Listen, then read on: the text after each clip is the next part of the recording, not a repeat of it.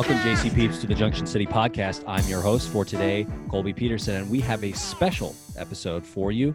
We're going to be interviewing some of the candidates that make up the Weber County Democrats slate of opportunities here in 2020. And so, very first on our list, we have from House District 7, which includes North Ogden, a little bit of Ogden, and Pleasant View, we have Mr. Grant Protzman. Grant, thank you so much for coming on the Junction City podcast. Delighted to be with you today, Colby. We're really excited to talk with not only Grant, but a number of other Weber County Democrats so that the JC Peeps can get an idea of who's on the ballot this this fall and uh, how you can get involved with some of their campaigns to help these folks get over the edge. And hopefully we can break the supermajority like we've talked about on the show a number of times so that Republicans can no longer be holding meetings behind closed doors, that you have to do that business in front of the public. So Grant is one of many good folks who are putting their names in the hat to go down and represent the good people of Weber County at the state legislature. Grant, I wanted to start out the episode uh, by just giving the JC peeps a little bit of background. Tell us about who is Grant Protzman? What do you do? Talk to us a little bit about your history in Weber County, especially in North Ogden, where you're running to represent. Sure. I, I was born and raised in North Ogden, uh, spent virtually my entire life here, with the exception of a couple years in Hawaii, couple years in Brazil, uh, education in uh, Colorado and California, uh, and uh, San Diego. So it's been my home. I know it well. I actually serve the people uh, in most of this district, in District 7, same district, little different boundaries, from 1987 to 1997 during that 10 years in the legislature, uh, I had some great experiences. Uh, I was able to do some very significant things. Uh, broke a log jam on uh, what had been a 30 year mini bottle problem in terms of alcohol distribution. Mm. that was, we had crazy laws in place. Folks who remember them uh, can, can recount that. I personally don't drink at all, but I look system and said, you know, this is a this is a crazy system. We ought to be able to fix it, and uh, basically called all the sides together and came out with some solutions. Uh, took them and and where the bill had for 25 plus years to legalize table service had just gone down in flames.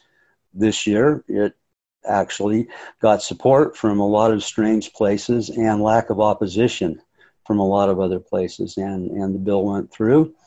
Uh, it solved two problems with alcohol. Number one, the mini bottle system encouraged overindulgence uh, because folks would buy a mini bottle, it'd be the equivalent of two shots instead of one. Can't have an open container in the car, so you have to drink both of them. mm-hmm. And uh, so it really fostered uh, overindulgence. The, the second thing that happened was you couldn't in- enforce dram shop regulations, dram shop laws where an owner of an establishment who watches someone get drunk and then lets them leave uh, and drive and get into uh, accident, kill somebody, has has a liability for that. Uh, we had the laws on the books, as do all states, but because many bottles go back to the tables, people pick them up, they serve themselves. No owner could have any liability because no one knew who drank what. Mm. and so you couldn't enforce uh, any liability on that. Uh, so we created something really that was uh, more friendly to consumers, uh, particularly to tourists, uh, and and most important, it, it, was something that really could be enforced, allowed dram shop enforceability, and also did not encourage overindulgence. So yeah, I'm with you on the win. You know. Yeah.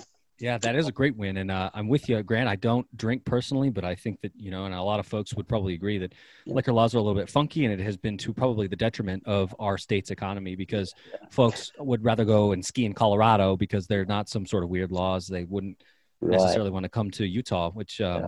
hurts us, well, I think, overall. It, it, it, used to be really strange, you know, but uh, but this fixed uh, what the hotel, motel association, hospitality groups all said was a major problem.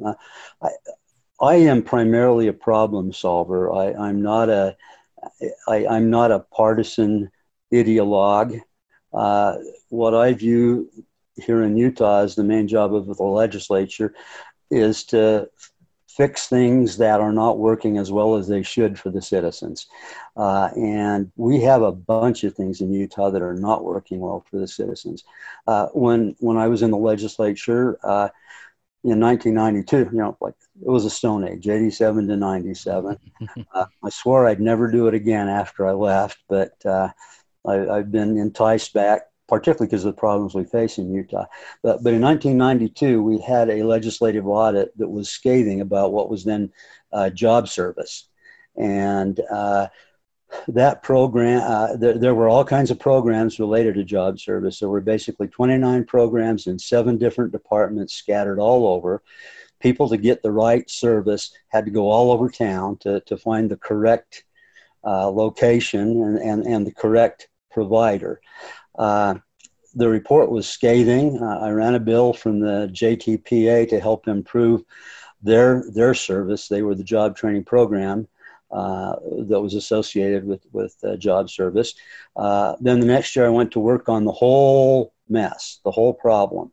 Uh, governor Leavitt, Republican governor at the time, said, "Would you mind if Olene Walker worked with you on this?" She was the lieutenant governor. I said, "Yeah, I like Olene. We'll do great." And a proud Wildcat. That's right. You betcha. And uh, so Olene and I held hearings all over the state. Uh, it took us about a year and a half. We listened from uh, from Moab, you know, all the way to Rich County. Visited with representatives of all the departments, uh, all the programs that were involved, et cetera, and put together a bill that combined all of those into a cohesive program. Uh, the legislation was like 400 and some odd pages long. Wow. It was it was massive, uh, and uh, we started the session, and and Governor Leavitt called this proposal the most massive reorganization of state government in 40 years. Uh, it was predicted to save uh, 25 million dollars you know in the first couple of years it's exceeded those expectations hmm. uh, but this is when it got really interesting so uh, Vicki Varela, who was assistant to the governor at the time, came up and says, "You know, governor wants to see you." So I go down, and governor said, uh, "You know, we have a Republican legislature, uh, and and so we're going to have to have Republicans run this bill. We appreciate your 18 months of work." I said, "Hey, I don't care who gets the credit. I don't care who runs the bill, but don't mess it up." You know, and Olene was there, and she says, "Yeah, if you start tugging on this thing from any angle, it'll all come unraveled." Because this is built so the integrity of each of those 29 programs are preserved, but they're coordinated with everything else. And if you start picking at this, it'll all come apart. Mm. Whereas we have total agreement now, we won't have. About uh, four days later, I think it was, Vicki comes back up and says, Mike wants to see you. That was always good when it when it was Mike who wanted to see me because it was usually good news. When okay. the governor called you down, it wasn't. uh, but but went down, you know, and and and what I was told was we can't find anybody on our side of the aisle to run this bill who is not going to mess it up. Oh wow! Uh, and and so that's how the, the most massive reorganization in Utah government in 40 years was put together by a Democrat, carried by a Democrat in a Republican Senate, a Republican House with a Republican governor. Interesting. That's that's how you fix stuff. Yes, you sir. Know, you do it right, you put the work in, and you address the problem. Just a side note to that, I heard from one of the legislative analysts down there several months back. He called and let me know. He said, "You know, you'll you'll be happy to know that now." We've had 38 states who have asked for a copy of that legislation so they can copy what we're doing because it works Amazing. so well compared to what they're doing. And that's how you make a national change. You do something right here, people look at it and say, "Whoa, that works," and uh, and then they copy it. Uh, so I, you know, that's kind of what I like to do. I like. Yeah, I agree because I feel like there are often there's there are often programs or other things that other states do. You know often we hear about the states are the laboratories of democracy. And so the states are the places where these kinds of changes are happening. And if it goes well it can be fixed or you know changed in a way that works in another state's mm-hmm. so that in another state so that that that works for their situation particularly. But what i think we find often is that in utah especially in the state legislature there is this there is this mantra of the utah way where we're not always I, th- I, would say rarely sometimes willing to look at what other states are doing and adopting some of that saying no no no no we're going to figure this out ourselves right. i think it's kind of foolish i mean like you said you have a great model why not borrow it right. why reinvent the wheel Well, and, and we have some serious issues in this state, uh, ones that, that need, frankly, out of the box thinking. Uh, and we can no longer just sit around and say all is well in Zion because mm. all is not well in Zion. Yes, we sir. have serious issues regarding air quality, regarding corrections, regarding education, a host of issues that frankly need some open debate rather than just a, a legislature that all represents the same perspective and it's written up in, in, in the party platform. Uh, we need some diversity and we need some creative thought.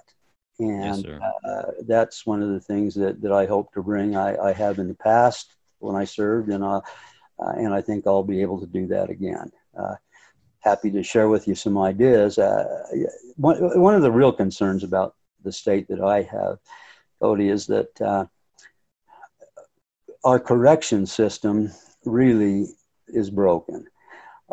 nine, the only thing we recycle well here in Utah is criminals. 90% of those that are in the system now are going to be recycled in the system again within 10 years. 90%. We're the second worst in the country wow. for that. that. That's inexcusable. It's costly in terms of both the individual human cost, the family cost, and in particular the state budget cost. You know, we uh, there there are some great models from Connecticut and other places that we can that we can look to. We can develop our own approach to it, but we can't just ignore it. Uh, one uh, one of the symptoms of this, because of COVID, they had to reduce the population in the prisons, uh, and so what they did was they took all the folks who had money in their commissary account who had good behavior. They gave them their commissary money and they took them in vans down to the FrontRunner station in Sandy and let them out. Now, how many of those those people are going to find their way back into society? They didn't have have it prearranged with parole officers. They they weren't sure that these folks had any place to go. Mm. All they had was the money in their pocket, and they were at the FrontRunner station. Uh, to me, that's, that, that's unconscionable. Uh, and and if your goal is to hold down crime, you don't let people back into society with the only way to earn money being the way they did it before, which was criminal. Uh, it it makes no sense. Uh, we you know we really need to address those issues. So, Grant, I wanted to take a step back and ask. Uh, you mentioned that you know you had been out of the state for education. I, I thought maybe you would uh, share some of what that educational journey looked like. Tell us about your education. Well, I, I spent uh, uh, 27 years working in higher ed, 25 at Weber State. Uh, Wildcats. The, yep, the Wildcats. Last nine, I was assistant vice president for student services. Uh, it, it, was very rewarding. Uh, it, it, was a lot of fun. Um, and I, I, quite enjoyed it. Uh, I spent time, like I say, pursuing education. So, of course, I'm an advocate of education. Mm. Uh, I, I have my bachelor's uh, from Utah State, and then I have uh, an MS degree from California American. I, I have an MA degree from University of Northern Colorado, and then my doctoral degree is from University of Northern Colorado, uh, focused in motivation management. Mm-hmm. in addition to using that uh, in my positions in, in higher ed, I also used it in private consulting. Uh, I go into organizations with a team that are having some difficulties. We analyze the organization, take it apart, put it back together, help them map out a, a direction where they'll be successful, and it's that's very fulfilling. It's really fulfilling. Uh, biggest company I worked with has had uh, over 200 franchises in all 50 states. Uh, and and so that was a big audience and, and a lot of things to try to standardize and uh, and, and, get working into sync. Smaller operations are are also just as rewarding. But that's how I use my education to fixing things. That's what I bring to the state legislature in terms of talents and and perspective. Yeah, that's what I was thinking there. Grant was. Uh, you know, you had this experience in the legislature plus the experience from the PhD in your professional career of solving problems, fixing systems, and that's exactly what Utah could use right now. Yeah, we, we do have some issues that need that need attention. Yeah, and and there are some simple cheap pro, cheap solutions to some of the issues we face. Air pollution, for example. Okay, uh, everybody has solutions that cost a lot of money and, and frankly are difficult to implement. Uh, I, I went to visit with a couple mechanics. You know, the, the vast majority of pollution in Utah comes from combustion engines, right? Uh, trucks, cars, etc. Uh, and so I said to him, you know, tell me when these cars put out the most pollution. They said, well, when you start them cold, uh, when you idle them for more than 30 seconds, or when you start up from a stop at a stop sign or a stoplight or so on. That's when they put out the most pollution. Mm. I said, ah, let's think about this. Uh, so, one of the ideas that, that I will bring to the legislature if elected uh, is for the state to put together some money in a matching fund for localities and have them go through and do a couple things. Number one, where they can engineer roundabouts rather than stop signs. You know, follow Europe's model because the Europeans actually do have some things they do right. Okay, uh, and roundabouts are one of them. Uh, second, uh, communities go through and will match funds, but they identify places where they can replace stop signs with yield signs. Uh, there are lots of places where there are stop signs that yield signs would frankly serve the purpose just as well and not be half as irritating nor run as often as, as where a lot of stop signs are. Um, third thing, uh, synchronized lights, but in particular, after a certain time at night, uh, the main flow flashes yellow and the feeder flows flash red so that you do not have to sit in the middle of the night at a stoplight for 30 seconds or so, along with a half a dozen other cars, when no one's coming from any other direction. Mm. Uh, and I know we've all had those kind of experiences, so yeah, yep. let, us take it on. You know, let's let's deal with that. Uh, fourth thing, we, we have a, a, type of gasoline. Channel 2 had a great story on this, where the uh, pollution is really reduced radically. Uh, and what we ought to do, frankly, is cut the gas tax on that type of fuel. Are you talking about tier three, tier three fuels? Yeah, I, I, you can you can hold it neutral uh, by increasing it on the other kinds of fuel, but create a financial incentive for businesses to offer that kind of fuel and for citizens to, to go purchase it. Uh, these are simple, simple solutions uh, that address the heart, the heart of the problems that we have. Uh, and I'm sitting back going, how come nobody's ever thought of this? You know, mm.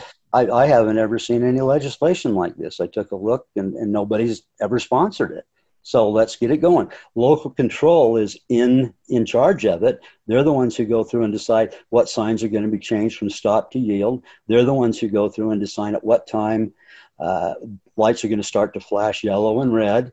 Uh, those are all local decisions. Uh, all we do is is provide a little matching fund to to match the efforts. They map it out so that it's satisfying to uh, to the citizens who live in in the, each locality.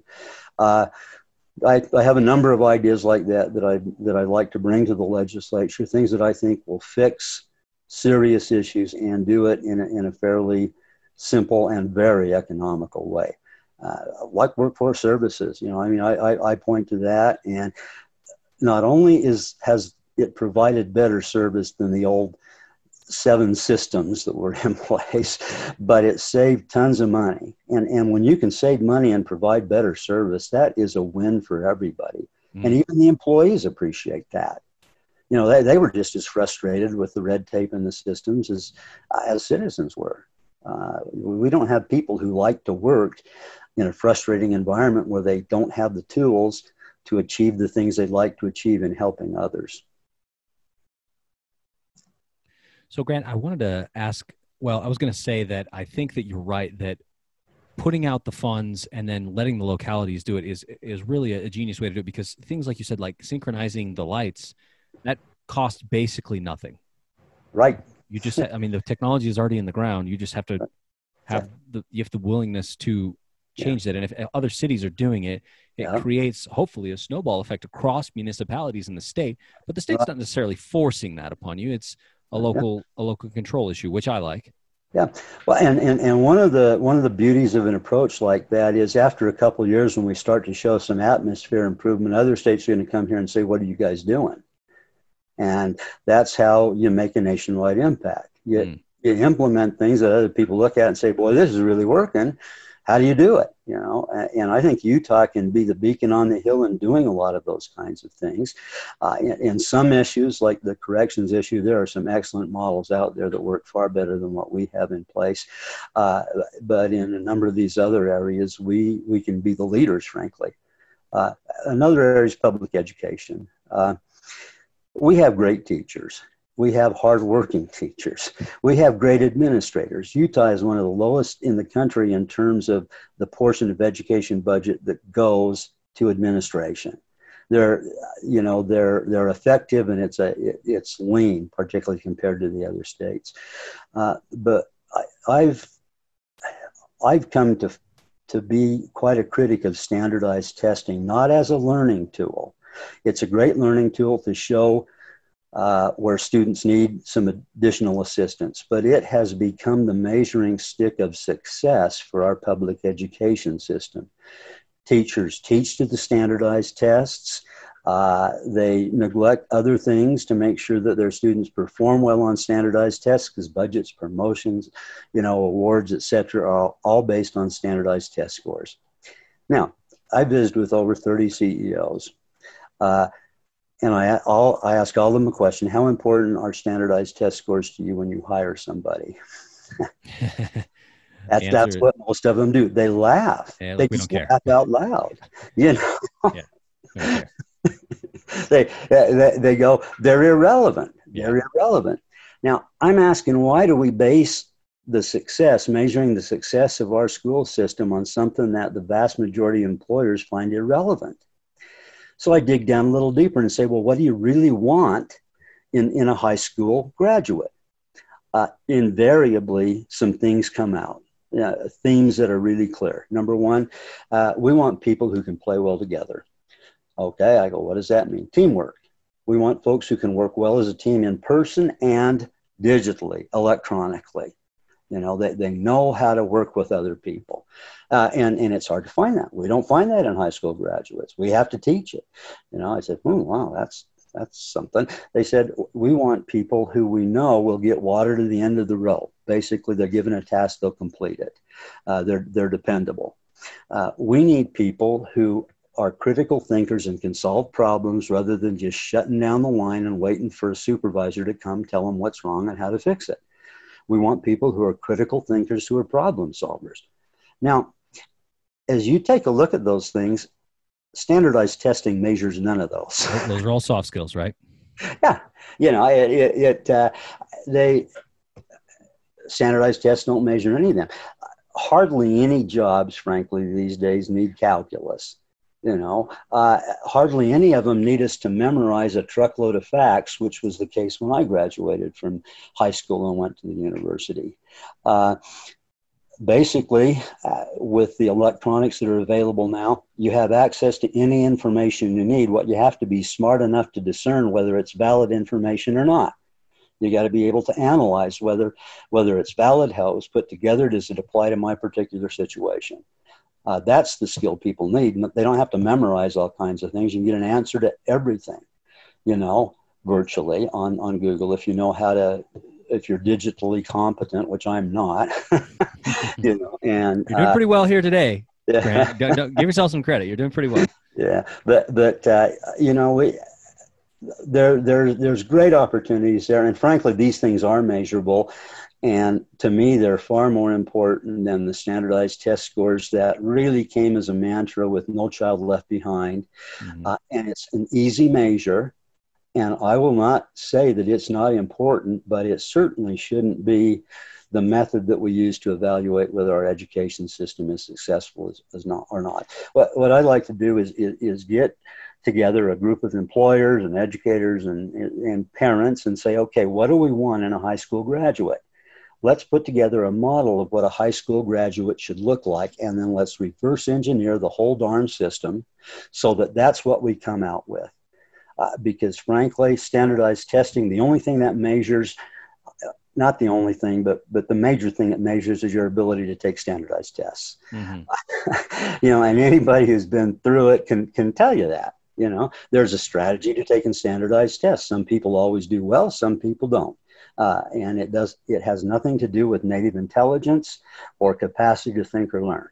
You know, it, it's a skill. So, Grant, I was going to ask at the state legislature, what role could they play in sort of changing the way that we educate students in the state of Utah? Because we have the state, you know, the board of regents right. at the at the university level. You have, I mean, there are so many different bodies yeah. that, that are part of education in Utah. What role can the, the legislature play to help help that process along? There, there, there are a couple things the, legisl- the, the legislature really should do. They're the ones who mandate that the scorecard is standardized testing, uh, and, and they can change that mandate. Uh, I'd like to see the legislature really explore what do we want in a high school graduate and start the reverse engineering process. Uh, the vast majority of good paying jobs these days does not require, they don't require uh, college education. They don't. What happened in our edu- go ahead. Yeah, I was going to say that there's a, there's sort of this disconnect there because what you'll find is there is a requirement for a four year degree, but not necessarily the education that comes with that degree. So right. all, yeah. all they want to see is that you completed college. Right. Yeah. They don't care what you completed college in a lot of times, right? You're right. Many, yep. Uh-huh. That, that, that's the case in a lot of the majors that students graduate with. Uh, but businesses, frankly, are getting a lot more intelligent these days, and, and they are looking for students who have a particular set of skills, many of which can be picked up at the uh, technical colleges, you know, in 12 or 18 months. Yep. And a lot of the students who graduate from that do better than the university graduates do in terms of income, job stability, etc. I'm uh, actually experiencing that right now. I have a four year degree, got a master's degree as well, and uh, we uh-huh. lost our jobs because of the downturn with COVID. So uh-huh. I'm currently studying at the ATC in construction mm-hmm. to learn these building skills, which can, you know, kind of get me back up to where I want to be, hoping to get into a, some trade work, which is also training that happens at the applied technology centers. And I wish that, you know, yeah. somebody had told me that in high school. It's like, hey, you can go over here to the ATC, no student debt, you can pay as you go. When you right. get out, you know, right. I, I, would make a uh, pile yeah. of cash. We we have so, so many problems, and what's happened recently is that the higher education has totally absorbed the technical colleges, which frightens me to death because, frankly, the higher education institutions uh, are have never wanted the tech side of things. They've never wanted, frankly, public ed hasn't wanted. In the early 50s, the mantra became if you go to college, you'll be successful. And so public ed switched from a real mix of vocational and, and technical education to college prep. And that's what K through 12 to a great degree has become. And they had at that time vocational centers within the high schools that taught a wide variety of thing in every, things in every high school. But with the change in focus to go to college, uh, those it got to the point that high schools could not support all of the programs. And finally, they created area vocational centers. The area vocational centers recognized quickly as the world changed that uh, it's not just hammers and nails and so on and so forth now, but there are technical programs that pay very well. Uh, a lot of the, the computer repair programs, so on and so forth, they qualify through the ATC. They don't need a four year degree and they make a fortune. You know, they, they make really good money. Uh, and so I actually carried the bill that changed area vocational centers to, to area technical center, area ATCs, area technical mm-hmm. centers, uh, to, to show that it wasn't just fixing uh, an auto engine and, and, and learning how to how to build a box with miter joints, mm. uh, and they've flourished. They've done very well, uh, and I think what's happened is higher ed's seen the writing on the wall, and because the tech schools have great placement rates and the universities don't, because the tech schools graduate students uh, at a very high percentage without much student date uh, student debt, and the universities don't. They just absorb the ATCs and it pads their stats, so as a system they look better. Uh, but my fear is that the whole aspect of what the tech colleges do now is going to be subsumed by higher ed. And I have to tell you, public ed didn't want vocational or technical ed. They spun it off. Uh, now that it's become popular, you know, and, and higher ed didn't want it. Weber State, they got rid of every tech kind of program they had Co- cosmetology, dental assisting, on and on and well, on. they still have dental assisting, but uh, you're right. So I used to raise money at the university, and I would meet a lot of alumni, who, especially who had graduated in the 60s or in the early 70s. Yeah. And some of those folks had business degrees, but the way that they paid their way through school was they took that technical aspect that used to exist when Weber was a state college, and they would go through and learn how to be a plumber. So they got Right. that two year degree in that, and then they would finish and get a bachelor's degree in business. So they were a plumber with a batch with a business degree. Now they went and started their own business. A lot of those folks are very wealthy because Oh, and they yeah, came, and they came out with no student debt. And what I think we're seeing now is um, so you know spending my time at the ATC, but also going through the the university system and having worked at the university, I see it feels like there's a bit more of a partnership now between the two. Um, so I- you know I'm, I'm learning about construction, um, but what I'm learning is if you could you could learn all these things and you could get the certificate in construction. Uh, but then you can take those credits if you so choose, and you can go up to Weber State and you can get a construction management degree. I don't necessarily want to do that. I'm good with higher education, uh, with with college degrees. but Yeah, you you have can. I got enough, right? I have enough. But uh, but I wonder what I mean. How, how would you how would you categorize that Mhm. that relationship that exists now between the universities and the technical colleges compared to what it used to look like? Well, I, you know, I think that there is, you know, I think there is a close correlation. And my sense is that the beauty of the way it was put together is the technical colleges had their own board that preserved the focus of those technical schools. So folks who didn't want to go for a four-year degree or so on could get in and out. Mhm.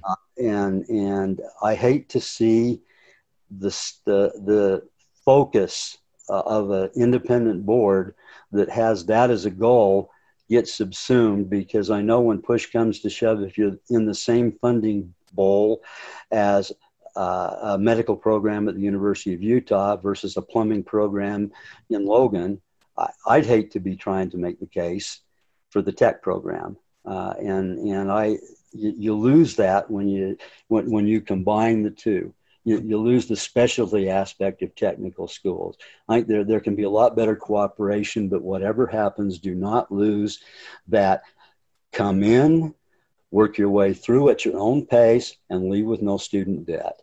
Uh, and, and that's not how the educate the higher ed system works. And I am scared that what's happening there is going to filter down to the tech schools. Uh, really, really nervous about that. And, and let's talk about student debt. Uh, Yeah. I, I've, I've done some research in this.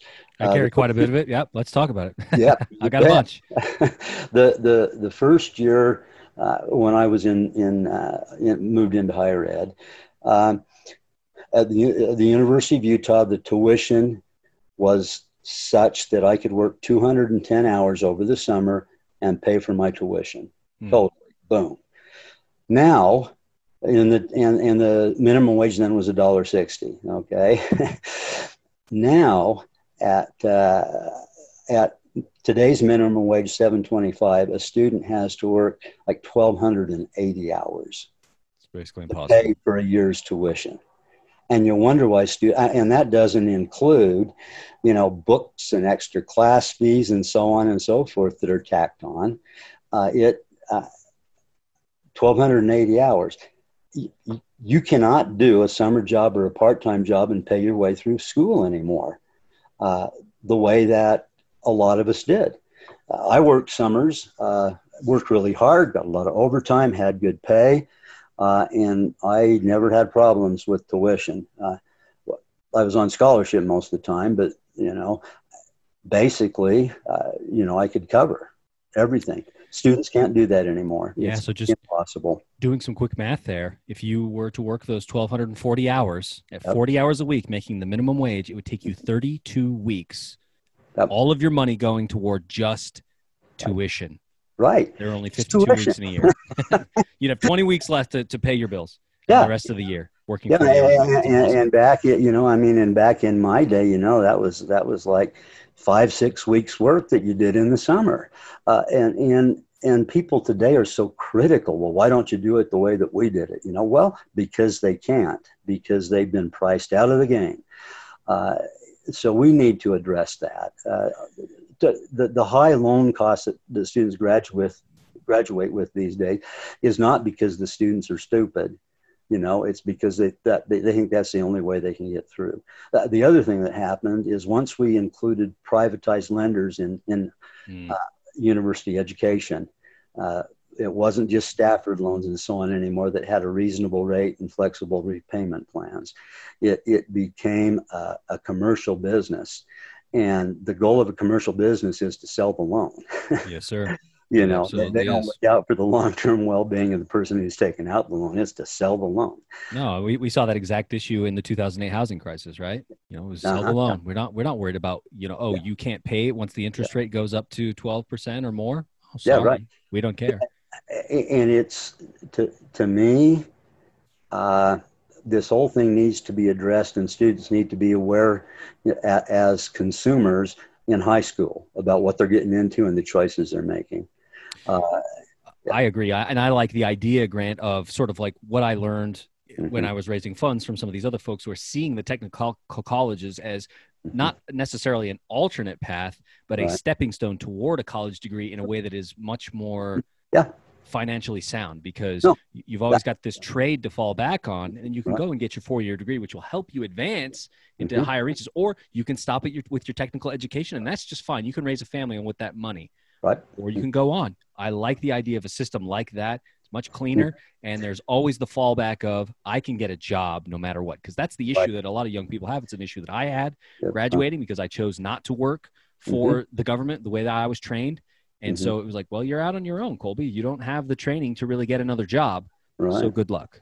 Yeah, and good, and good luck. A lot of times when students graduate from the university, all they have is a hunting license you know, uh, most of the folks who graduate from the tech schools, uh, 95% of them move into something where they can earn decent money almost immediately. Yes, uh, you know, and, and let me tell you, when the pipe breaks in the middle of the night, who are you going to call? you know, I, you know, I, I'm not going to call the dean or a vice president up at the university. I'm going to call a plumber who knows what they're doing. yes, sir. So, Grant, I wanted to tie this back to another issue that we talked about earlier, which was recidivism uh, uh, in the criminal justice system in Utah. What role do you think that education can play? Because a lot of folks complain, like, well, you shouldn't go to prison and get a free education. But I think that the tech colleges have a role to play in all this. Uh, what could Utah do and what could the state legislature do to make that investment in folks to make sure that they're not going back to prison and we're not continuing to pay for them to sit in prison again for a number of years because of uh, because of reoffending or whatever. Yeah, no, no, absolutely. Uh, I think in particular the tech schools have a great role to play there, uh, and and private industry does also. Uh, Bullfrog spas, you know, basically most of their spas are built down at prison, you know, with prison labor. Uh, those guys leave understanding the, the plumbing aspects, the pump aspects, as well as the construction aspects of those. Uh, they, ha- they have marketable skills. You know, uh, I think there's a lot of partnerships like that that can be established. Once again, Connecticut does a wonderful job. They have a great partnership between their tech ed programs and, and their prison systems. And basically, those who want to leave with the skill leave with the skill. And that's one of the reasons why they have a, a tremendously low rate of returnees to get corrected again in the correction system because they leave with the skill and many times they move into a job because they've proven themselves to be dependable, honest workers already before they're ever out of prison. Mm. Uh, and there is no reason that, that we cannot implement that. And in the long run, it is so it's such a savings and it's so more efficient and effective to do it that way. Uh, you, you, don't have prisoners whose families are now dependent upon the state. Uh, they're they're dependent, you know, their their meals and so on and so forth are paid by taxes, but but the implications of this for the rest of the family, uh, these are horrendously expensive. Yeah. And uh, I, I don't understand why we don't just look at it from a dollars and cents standpoint and say, okay, anybody who's here in this system who wants to learn a trade, uh, or you know, or whatever, you know, that's going to move them into production, we need to support that. We need to align. We need to partner, uh, and, and, we need to facilitate. Uh, and right. we don't do that. You know, I agree. we don't do that. You don't do that by giving people their commissary money and busing them to the the TRAX station in Sandy.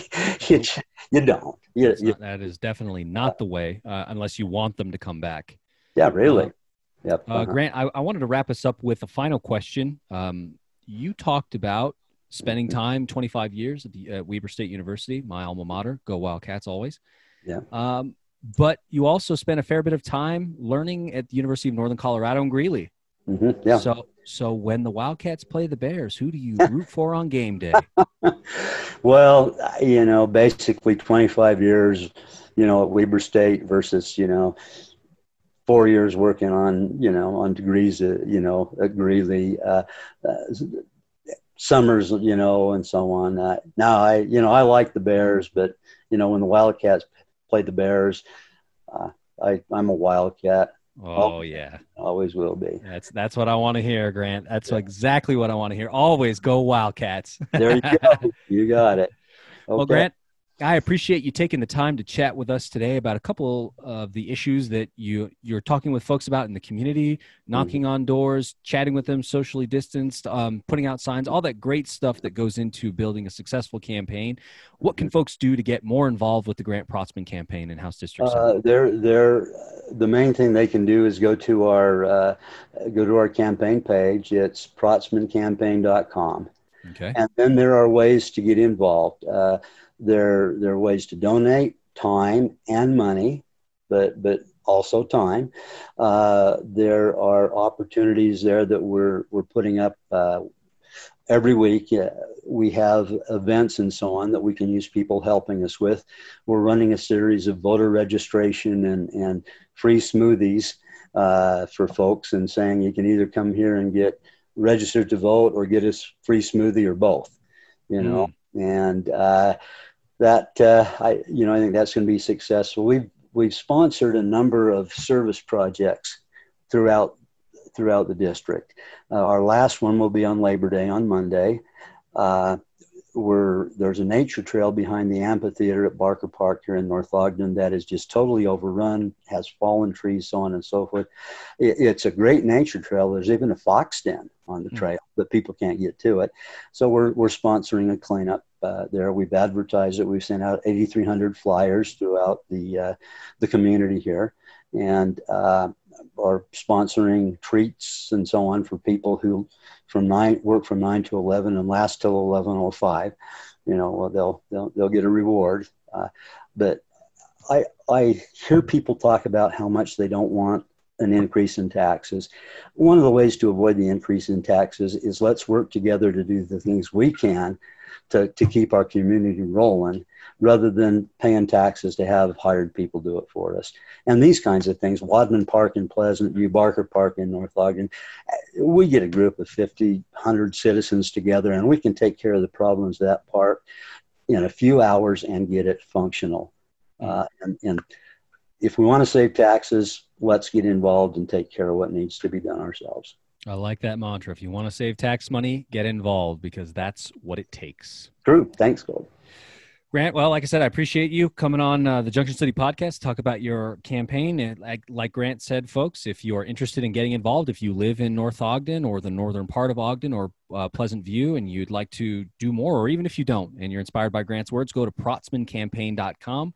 Mhm. Opportunities to volunteer and also to donate some money to help Grant get elected.